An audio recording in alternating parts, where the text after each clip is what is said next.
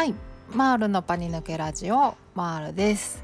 はい、えー、今日のテーマはですね、えー、私の体調今どんな感じっていう話をしようかなと思います。はい。私はですね、えー、バリバリのアラフォーなんですけど体調はねあの、まあ、結構最近しんどい時があってっていうのがもういやもう完全にプチ更年期入ってった気がしてるんですよね。なんかこう加齢的なものが、まあ、まずそのあのやっぱ生理関係ですよねホルモン関係のなんかしんどいのが増えてきたんですよね。もうまあ排卵期が特にすごくてまあ気分的にも落ち込むし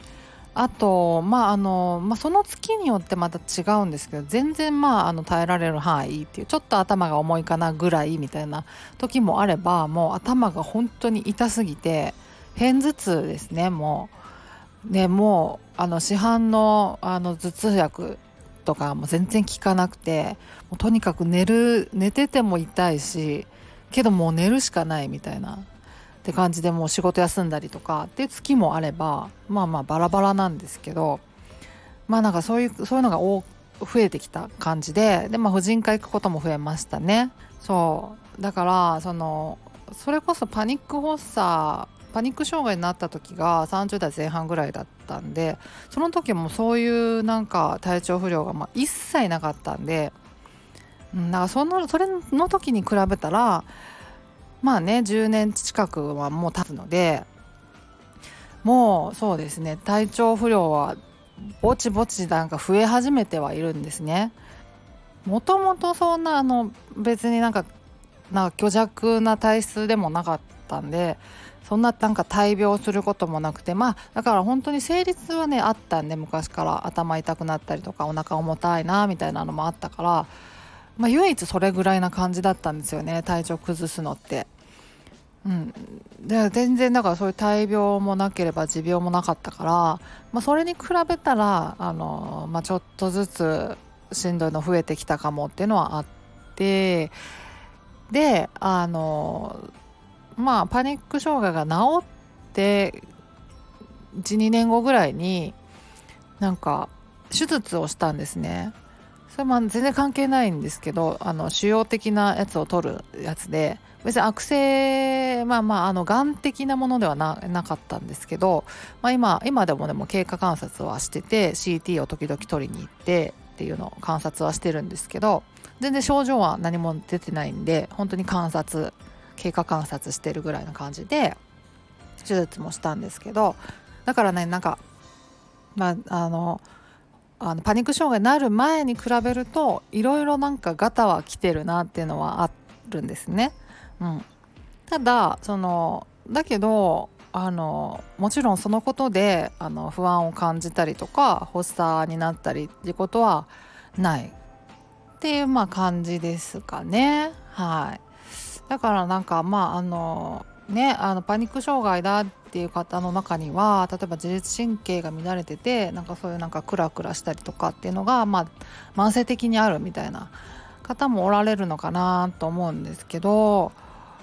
まあ、それ自体ももちろんしんどいしあの大変なんだけどあのそれがあの不安予期不安とか発作につながっちゃうっていうのが一番なんかなんか大変なんじゃないかなっていうのが思っててだからそのそれを不安とかあの予期不安とか発作につながらなければあのいいんだろうなと思うんですよね。うんだからつなげないようにするためにはそもそも体調不良をあのなくしてとにかく元気になればいいんだっていう、まあ、そういう